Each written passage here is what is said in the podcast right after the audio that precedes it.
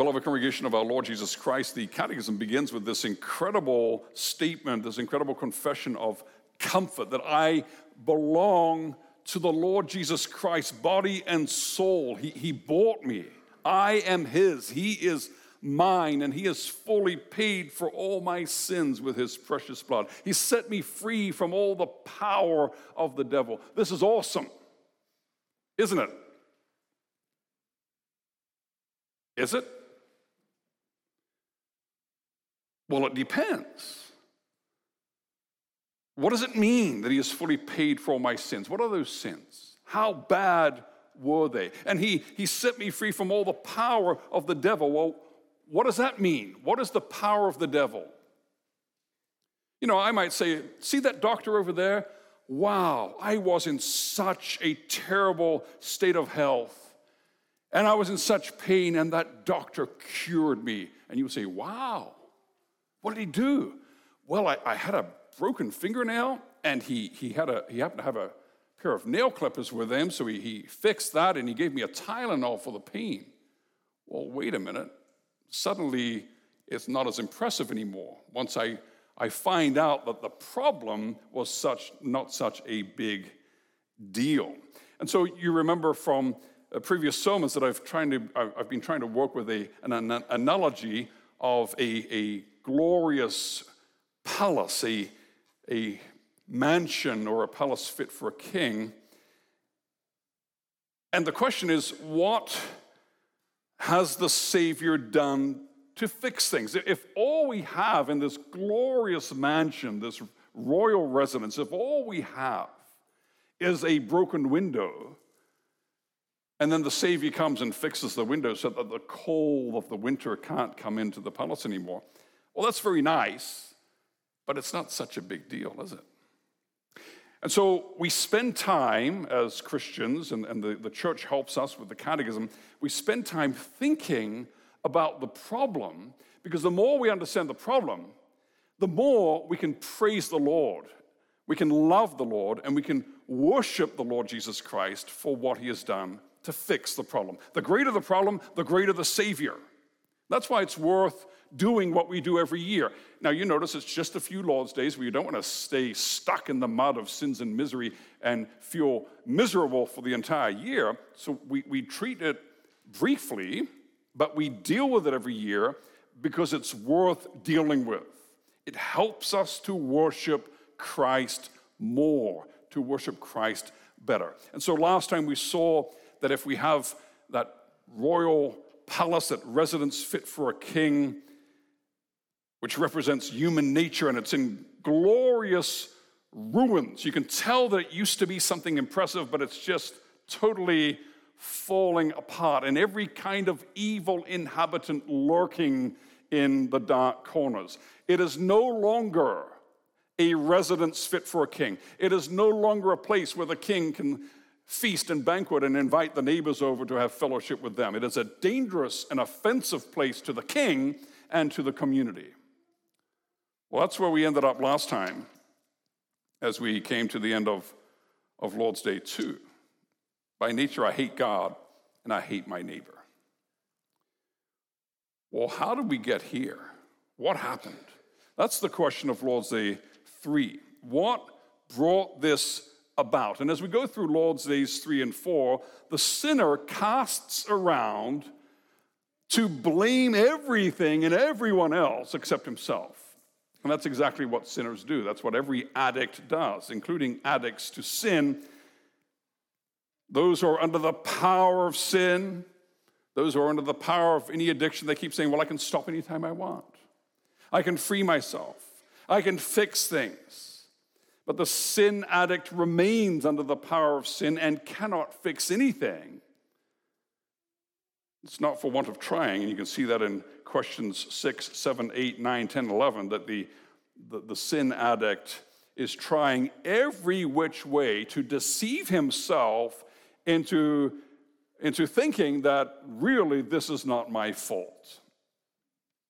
It's someone else's fault. And so, as we go through these questions and answers, 6 through to 11, the church uses the teaching of Scripture to drive us along this path of self deception until we realize that lying to ourselves brings us to a dead end. We have no way out. In the end, we're forced to confront the enormity of who we are as fallen sinners, the enormity of our sinful state, and the enormity of what our sin deserves. It deserves eternal judgment. And it's important that we spend time thinking this through. The church does this so that we can understand our need for Christ and that we can glorify and praise Christ when we say with understanding that he has fully paid for all my sins with his precious blood and has set me free from all the power of the devil. We need to understand what that means. What are those sins? How bad were they? How badly did we need to be did they need to be paid for? And how bad was the power of the devil? What did it take to liberate me from that power? And so we'll go through these questions and answers and we'll we'll trace the attempt of the sinner to blame everyone but himself, the attempt of the sinner to, to self deceive. And the first attempt, if you have your catechism open, it's question answer six Isn't it God's fault? Okay, here we are, the place is a mess. Well, who made it like this? Isn't it the king's fault? Well, all you have to do is crack open your Bible to the first few pages, and you know that's not true. You read the account of the creation, and over and over again, the Lord says that He made something, and then He saw that it was very good. It was good. And then at, at the end of the chapter, at the end of the creation accounts, He saw everything that He had made, and behold, it was very good. So, over and over and over, God tells us that the creation was made good, and perfect. Then what about us as, as humans, as human beings? Well, Genesis 1 26, 27 says that God made man, male and female, in the image of God, He made them. He made them in the image of God. He made them to reflect His own character. And what does it mean that we were made in the image of God? Well, we can tell what it looked like at first when we see what it looks like when he rebuilds it. And so if you turn to Ephesians chapter 4, verse 24, for instance, and here the Apostle Paul is talking about what the image of God looks like when God fixes it, when God repairs it, when God restores it in human beings. And this is how he explains it, Ephesians 4:24. It's the new self created after the likeness of God in true righteousness and holiness. That's what the image of God looks like, a, a truly righteous and holy person. And then you go to 2 Corinthians chapter 3, verse 18, where the Apostle Paul is, is again speaking about what the Spirit of God is doing when he's renewing the image of God in the believer. And Paul describes it as this restoration, this renovation, this renewal project and process where the Spirit is working to transform us from glory to glory after the image of Christ. And so how were we built? How were we created to be? We were created to be men and women, boys and girls who reflect the very character of God, truly righteous, truly holy, people that are like Christ Himself. That's how we were made. We were made to be a perfect royal temple or palace of the great King. And, and the law, you remember that we, I used the example that the law is kind of like the blueprint. The law tells us what things should look like, how this palace should be built. The perfect Christ, the perfect man, has a perfect love for God and a perfect love for the neighbor. Those are the specifications for how we were built to be. And the palace was built to spec. You can't blame the builder. The builder built it exactly the way it was supposed to be built. The builder made human nature, he created human nature to be perfect, righteous, and holy, to be the very reflection of the character of God. And so, with our analogy, there's no question that the palace was built perfectly according to the blueprint. So, we can't blame the builder. And you know, a lot of people do that. You, you, you talk to Christians, you talk to non Christians. And well, when people do, when Christians do things wrong, sometimes they blame the devil. The devil made me do it. Or they'll say, Well, God made me this way. What am I supposed to do about it? I just have this, this tendency to fall into this sin. I'm an angry person. Why do you keep bothering me about that? God made me this way. It's the way I am. What they're saying is, God is the author of sin. God is at fault because of my sinful choices and my sinful nature from which my sinful choices come. And the Catechism from the Scripture says that's not the case. You can't blame God for the fall and the ruin of man and for the sinfulness of human nature. So we go on to question answer seven and say, well, okay, so if it's not God's fault, whose fault is it? Where did it come from? What happened? And there are all kinds of scriptures which explain that, of course. You just have to crack your Bible open to Genesis chapter 3. But let's go to James chapter 1, verses 14 and 15 for a moment. James 1, 14 and 15. And here, this is basically a summary of the fall here. James 1, 14, 15. But I want to start at 13 actually. Let no one say when he is tempted, I am being tempted by God, for God cannot be tempted with evil. He himself tempts no one. That's question answer six. God isn't the one that's making us sin. But now look at verse 14 of James 1. But each person is tempted when he is lured and enticed by his own desire. Then desire, when it has conceived, gives birth to sin, and sin, when it is fully grown, brings forth death. We all know this from the scripture, we know this from the catechism, and we know this from our life. Isn't that true? Every one of us has seen that bitter truth work itself out in smaller or bigger ways in our own lives. That's how sin works. So that's James chapter 1. Then you have Romans chapter 5, verse 12. Therefore, just as sin came into the world through one man, not through the Creator, through a man, and death through sin, and so death spread to all men because all sinned. That's the teaching of Scripture. That's the recorded history of the human race and of the world.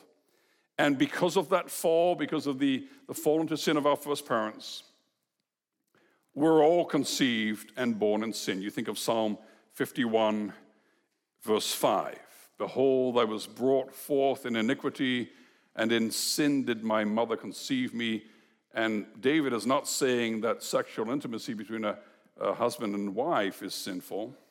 What he's saying is that from the very moment that he began to exist, his conception, from the very moment that he came into the world outside of the mother's womb, his birth, he was a sinner.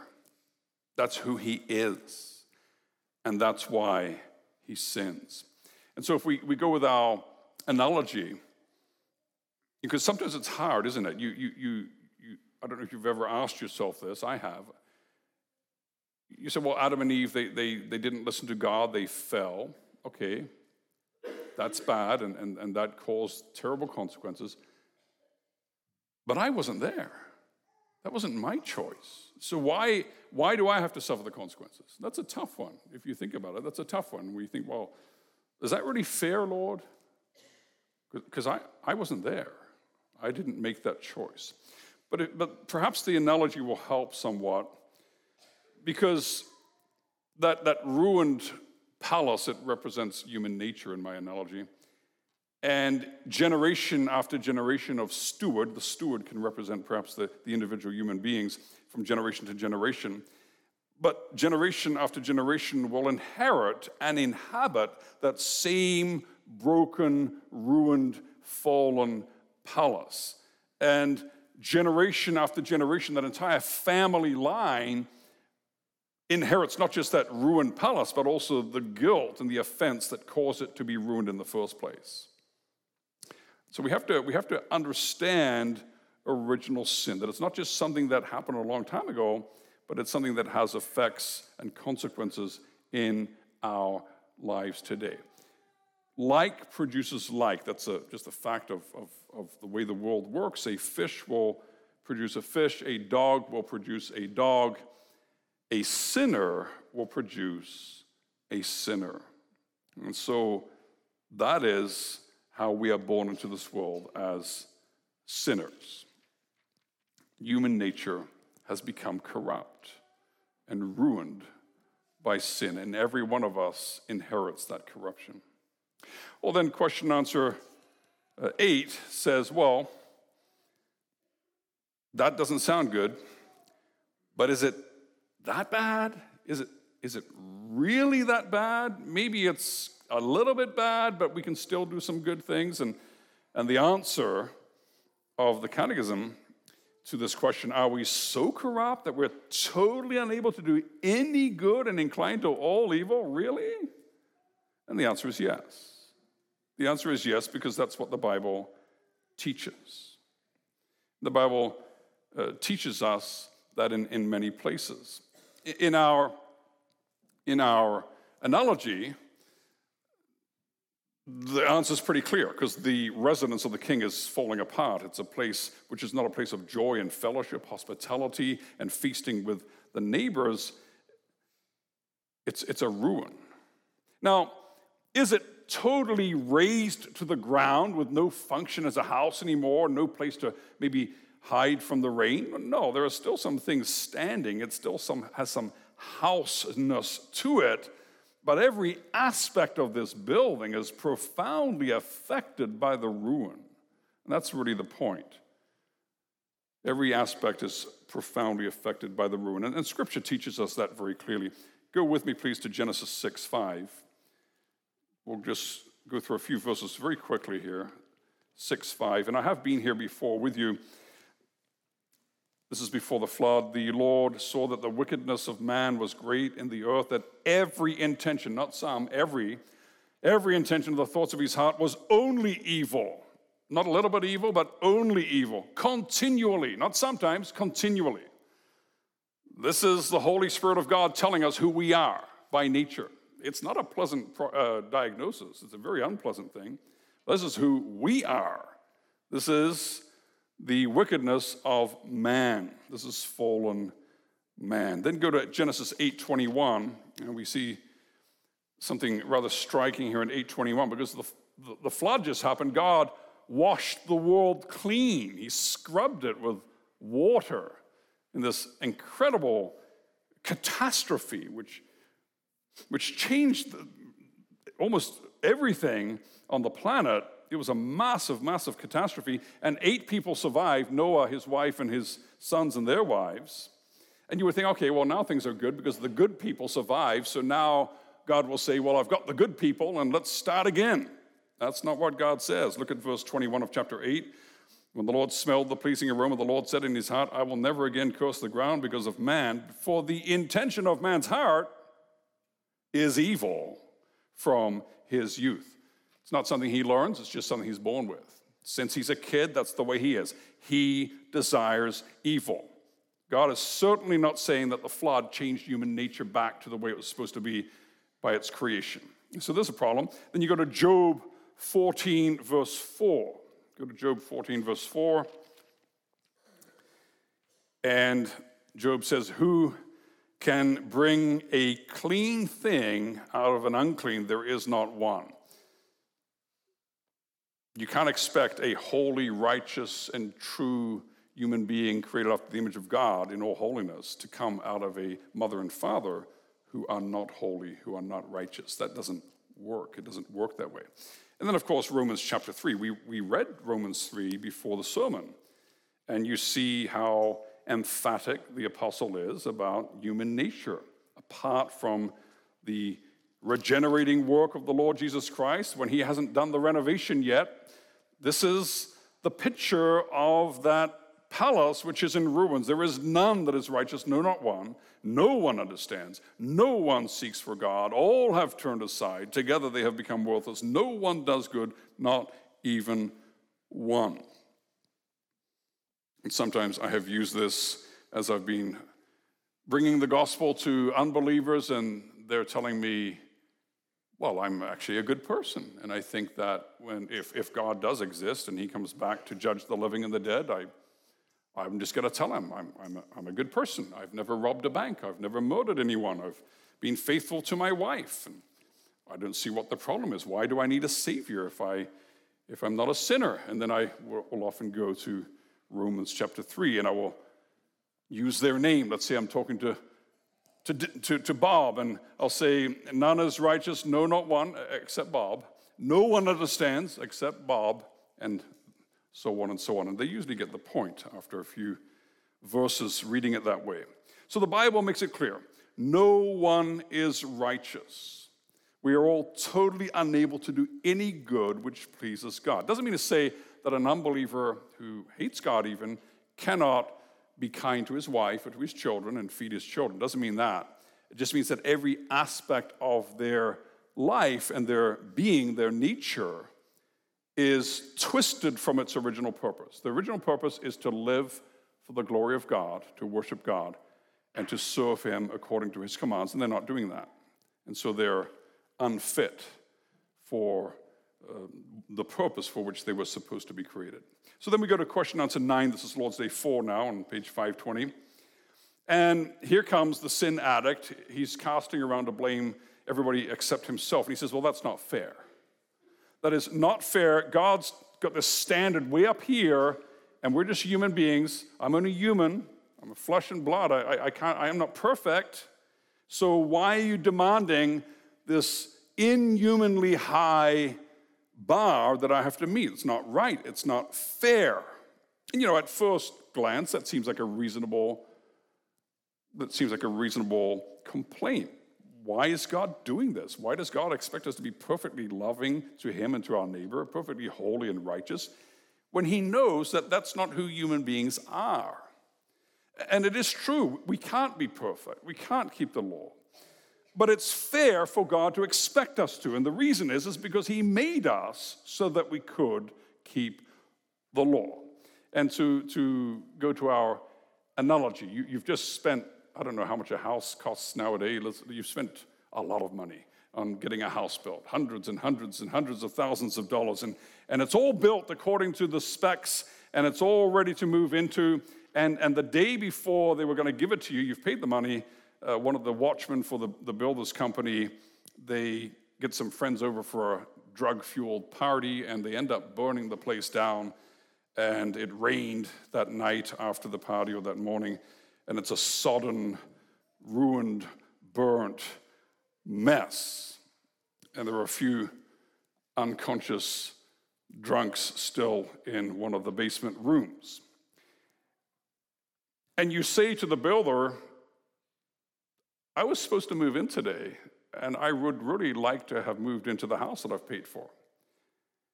And I paid you to give me a house which has a roof and which isn't burnt and which isn't full of rainwater and unconscious drunks. Like, you didn't give me what I've paid you to do. And imagine the builder saying, Well, that's unfair. How can you expect me to deliver a house like that when, when, when it's obviously not able to meet your expectations? You are being so unreasonable. And you're going to say, I'm sorry, Bill, that you're being unreasonable.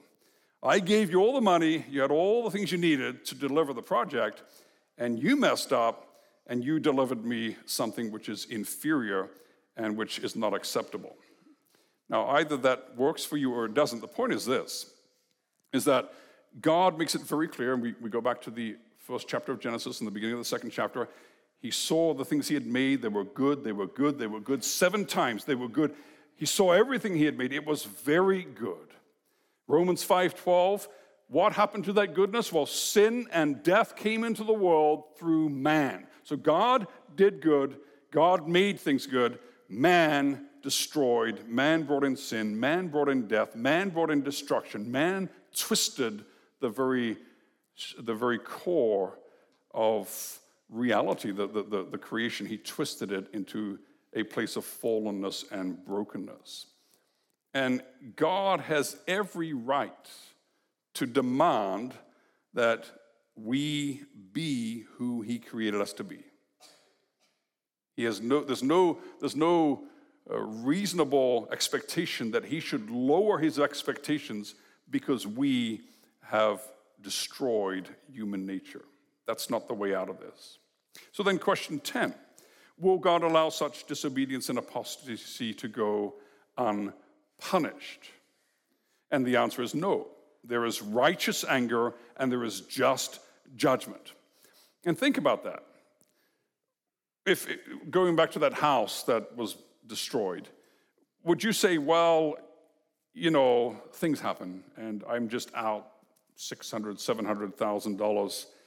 Uh, but, you know, my custom built home is, is in ruins and it's full of, you know, soot and, and, and rot and, and sewage and, and criminals. And, but I'm a nice person. I'll, I'll just pretend it didn't happen. I'll, I'll just accept that. I'll look the other way and, and maybe I'll just move in. I'll move in with those people and in those conditions and just show how I'm a very nice, loving, kind person. I'll just move in there with my family, with my little children, and I'll make the best of things. There's no way you're going to do that. No matter how kind you are, no matter how nice you are, you're going to expect justice. And you're going to want the law to evict the inhabitants, the evil inhabitants. You're going to want the builder to raze the thing to the ground, this disgusting, foul heap of ruins.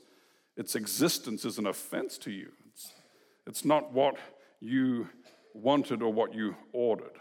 And that's certainly the way that God looks upon the ruin of human nature. It was supposed to reflect his character, and it doesn't.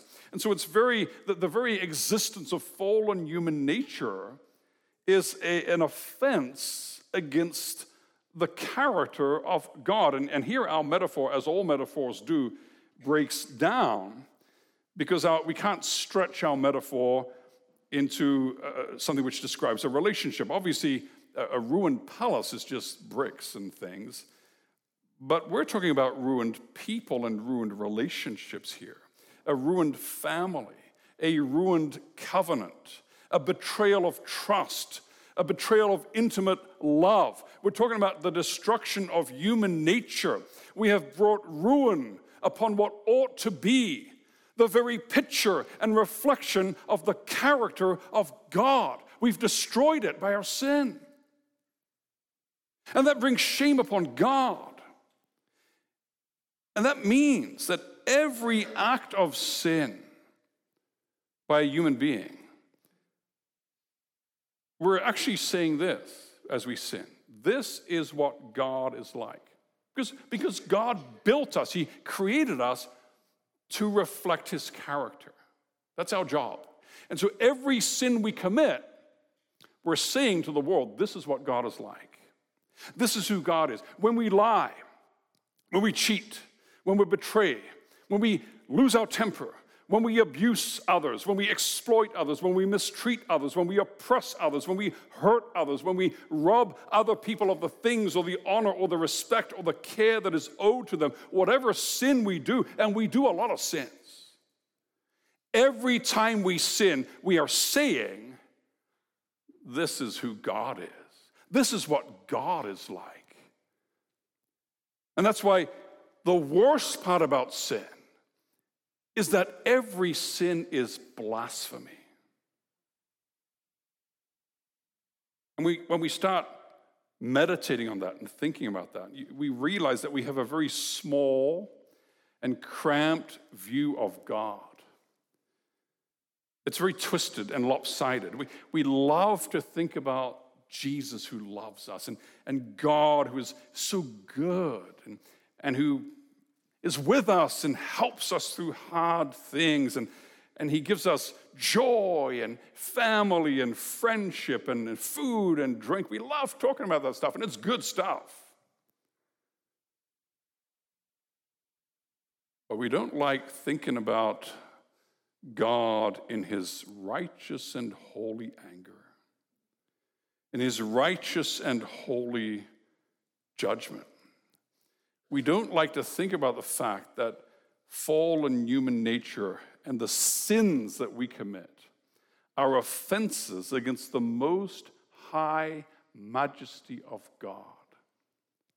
We don't like to think about that because it's unpleasant. Well, think about what Nahum writes in chapter 1, verses 2 and 3. Because the scripture doesn't, doesn't kind of beat around the bush. It, it, it, gets right to the point here. Over and over and over, the scripture makes it clear how God reacts to sin. Nahum chapter 1, verse 2 The Lord is a jealous and avenging God. The, the Lord is avenging and wrathful. The Lord takes vengeance on his adversaries and keeps wrath for his enemies. The Lord is slow to anger and great in power, and the Lord will by no means clear the guilty. And then look at verse 6 Who can stand before his indignation? Who can endure the heat of his anger? His wrath is poured out like fire, and the rocks are broken into pieces by him. You know, we like to think of Jesus as sweet and kind, and, and he's knocking on the door of your heart and saying, Oh, I really just would love to invite you to be my child, and I, I hope you invite me in to your life. And we, we like to present Jesus as very inoffensive and safe. But when we read Nahum about who God is, we know who Jesus is. Jesus is God of God, very God of very God. And you look at the book of Revelation, and there is Jesus with a sword, a two edged sword coming out of his mouth, and he goes forth to conquer and to trample underfoot his enemies, to destroy, to shed blood. There's a massive battle going on. Our Lord Jesus Christ, who is sweet and kind and loving, is also a warrior king who destroys his enemies and will destroy sin and sinners from off the earth. That's who God is. That's who Jesus is. And because it's quite uncomfortable to think about, we don't often talk about it. But we need to, because the Bible does. Go to Psalm 5, verse 4 for a moment. Psalm 5, verse 4. And we we see what the psalmist says about God's character. For you are not a God who delights in wickedness. Evil may not dwell with you. The boastful shall not stand before your eyes. You hate all evildoers. You destroy those who speak lies. The Lord abhors the bloodthirsty and deceitful man. You know, nowadays people like to go out and evangelize, and they come up to people and they say, the, God loves you and has a wonderful plan for your life. And they say that to people who are living in sin. And they, when they say that, they speak against the teaching of Scripture. You know, what the sinner needs to hear is not that God loves them as they are in their sin, because He doesn't. They need to hear about God's judgment. They need to hear that God is a God who is righteous, that God is a God who abhors the bloodthirsty and deceitful, that God destroys the liar. That's all of us. That's all of us. And we need to know that, that that's what God does so that we figure out what the problem is, so that we can figure out what the right solution is. Now go to Psalm 7, verse 11. Psalm 7, verse 11. God is a righteous judge, a, a God who feels indignation every day. The God of pseudo Christianity of the 21st century, the God of moral, uh, uh, uh, modern moral therapeutic deism, is the God who is up there in the sky like Santa Claus, and with a wink and a nod, he sees you sinning. He's like, Well, no one's perfect, but just try again. That's not the God of the scripture. That's not the true God of the universe. He is a righteous judge. He feels indignation every day. Now, look at verse 12. If a man does not repent, God will whet his sword. He has bent and readied his bow. He has prepared for him his deadly weapons, making his fiery, his arrows fiery shafts. If you are living in sin and you're okay with living in sin and you keep living in sin, then know this that God is hunting you down to destroy you. That's what the scripture says. That's the character of God. He does not put up with sin or evil. He will not allow disobedience and apostasy to go unpunished. He's going to take that ruin and he's going to do something about it. Something radical. He's not going to leave it the way it is, he's not going to look the other way. And then, question answer 11 Isn't God also merciful? All this talk about judgment, all this talk about anger and wrath and holiness, isn't God merciful? And He is, isn't He? God is indeed very merciful, and that's hopeful for us. But you know, when somebody has committed a great crime, you can be nice and you can be merciful, but being nice and merciful is not something which is in opposition to seeking justice. Um, you can have a heart inclined to forgive and to show mercy, and that is not mutually exclusive with a heart that desires that justice be done. Justice and mercy in the scripture and in the world that God has made and in the character of God Himself, justice and mercy go together. They're not against each other. And the law of the universe is that every wrong is a debt and every debt must be paid, period. Every debt will be paid. Someone has to pay it. Someone has to pay for the restoration project to change this condemned ruin of human nature back to the way it was supposed to be. Someone has to fix it.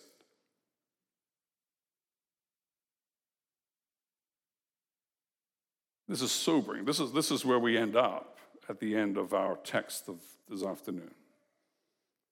Someone's going to pay. There will be hell to pay. That's what the Bible teaches. That's what we confess.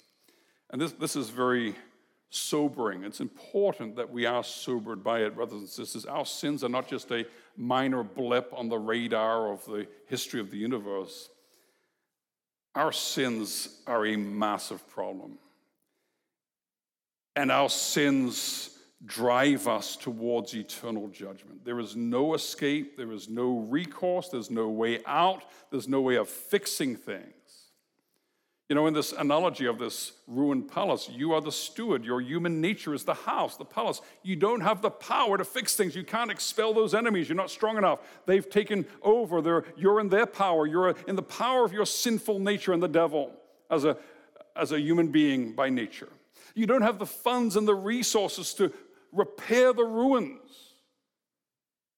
We, don't, we, we, we can't do that. We, we don't have enough money. Only the king would have enough money.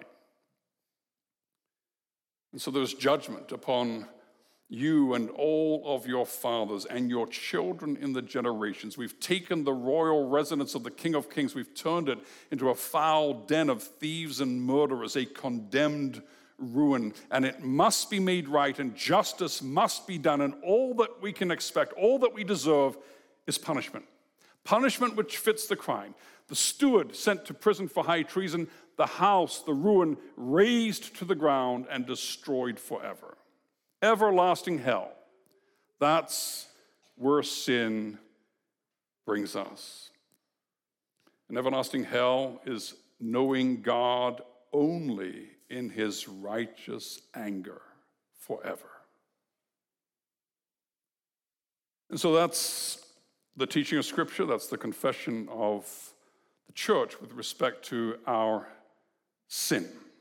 And it's, it's unpleasant, but it's good to know. This is the diagnosis. And if you know it, you won't waste your time trying to fix your problems because you can't. You won't waste your time trying to get your life together to be a better person because you can't. You won't waste your time trying to improve yourself to make yourself more acceptable to God because you can't. You see, when we know the problem, we look for the right answer. And when we understand the problem, then we know that the only answer that we can have and search for is the Savior. We need a Savior. We need the Savior. We need the Savior. That's where knowing our sin drives us to, to look for a Savior. Only when you really understand the problem will you look for the proper solution. Only when you really understand your total lostness in sin, that you're dead in sin, will you understand what kind of a Savior you need. And so this is sobering stuff, but it's good stuff.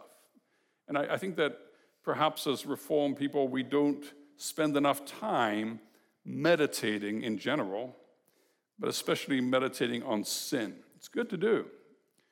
We're called to do it when we examine ourselves for the Lord's Supper. I, I, wonder if we do. Perhaps we come to church and, oh, it's the Lord's Supper today. Oh, yes, I remember reading it in the bulletin last week. But it's good. You know, we're modern people. We rush around and we've got lots of things to post on social media, so we don't have a lot of time sometimes for the important things. But it's good to stop and it's good to meditate on your sin to think about your unworthiness, to just look at yourself in the mirror of God's law and say, Well, who am I? And how good am I really? And in myself, of myself, apart from the Lord Jesus, how acceptable am I to God? It's good to think about that. It's good to meditate about that because when you look into the depth, when you look into that abyss of your fallen nature, and I'm preaching to myself, brothers and sisters, there's a sinner on the pulpit here too. But when we do that, it frightens us who we are by nature. And it drives us to the Lord Jesus. You see, the darker your sin, the more the glory of Christ will shine in his grace and in his forgiving and restoring love. So it's good to think about. Now, Lord's Day 4 ends and Lord's Day 3 ends in ways that are connected. The end of Lord's Day 4 is there's hell to pay, there's eternal punishment. The end of Lord's Day 3, we can't do anything good unless, and here's the gospel, in the middle of this whole section on misery and sin, here's the gospel, unless we are regenerated by the Spirit of God. Something can change this. Something can pull us out of this dark abyss. It is the sovereign action of a merciful, gracious, and forgiving God. A God who has such power that he can come into our lives and change everything. Unless we are regenerated by the Spirit of God, when you are regenerated, the Spirit of God changes you from being a condemned ruin into being a glorious, restored, renovated temple of the living God. We need the work of the Spirit to give us new hearts. And so, as you, as you meditate on sin and you look at your life, you look at your heart, does it bear the marks of the ravages and the ruin of sin? Well, it certainly does if you're looking with the eyes of faith. Is everything perfect? No. Can you improve yourself? Can you fix yourself? No. The gospel today comes to us and reminds us that your only comfort in life and death is that body and soul you belong to your faithful Savior, Jesus Christ. You are not your own. You were bought with a price, and He does something to you. He causes you to be born again through the living and abiding Word of God. He gives you new birth, new life. He gives you regeneration by His Holy Spirit. He gives you another heart. The wages of sin is death, and sin brings just, terrible, certain judgment. And all we can do by nature in our own power, all we can do is sin and sin and sin some more. And all we can expect as sinners is the terror of judgment unless God acts, unless we are regenerated by the Holy Spirit. And so, brothers and sisters,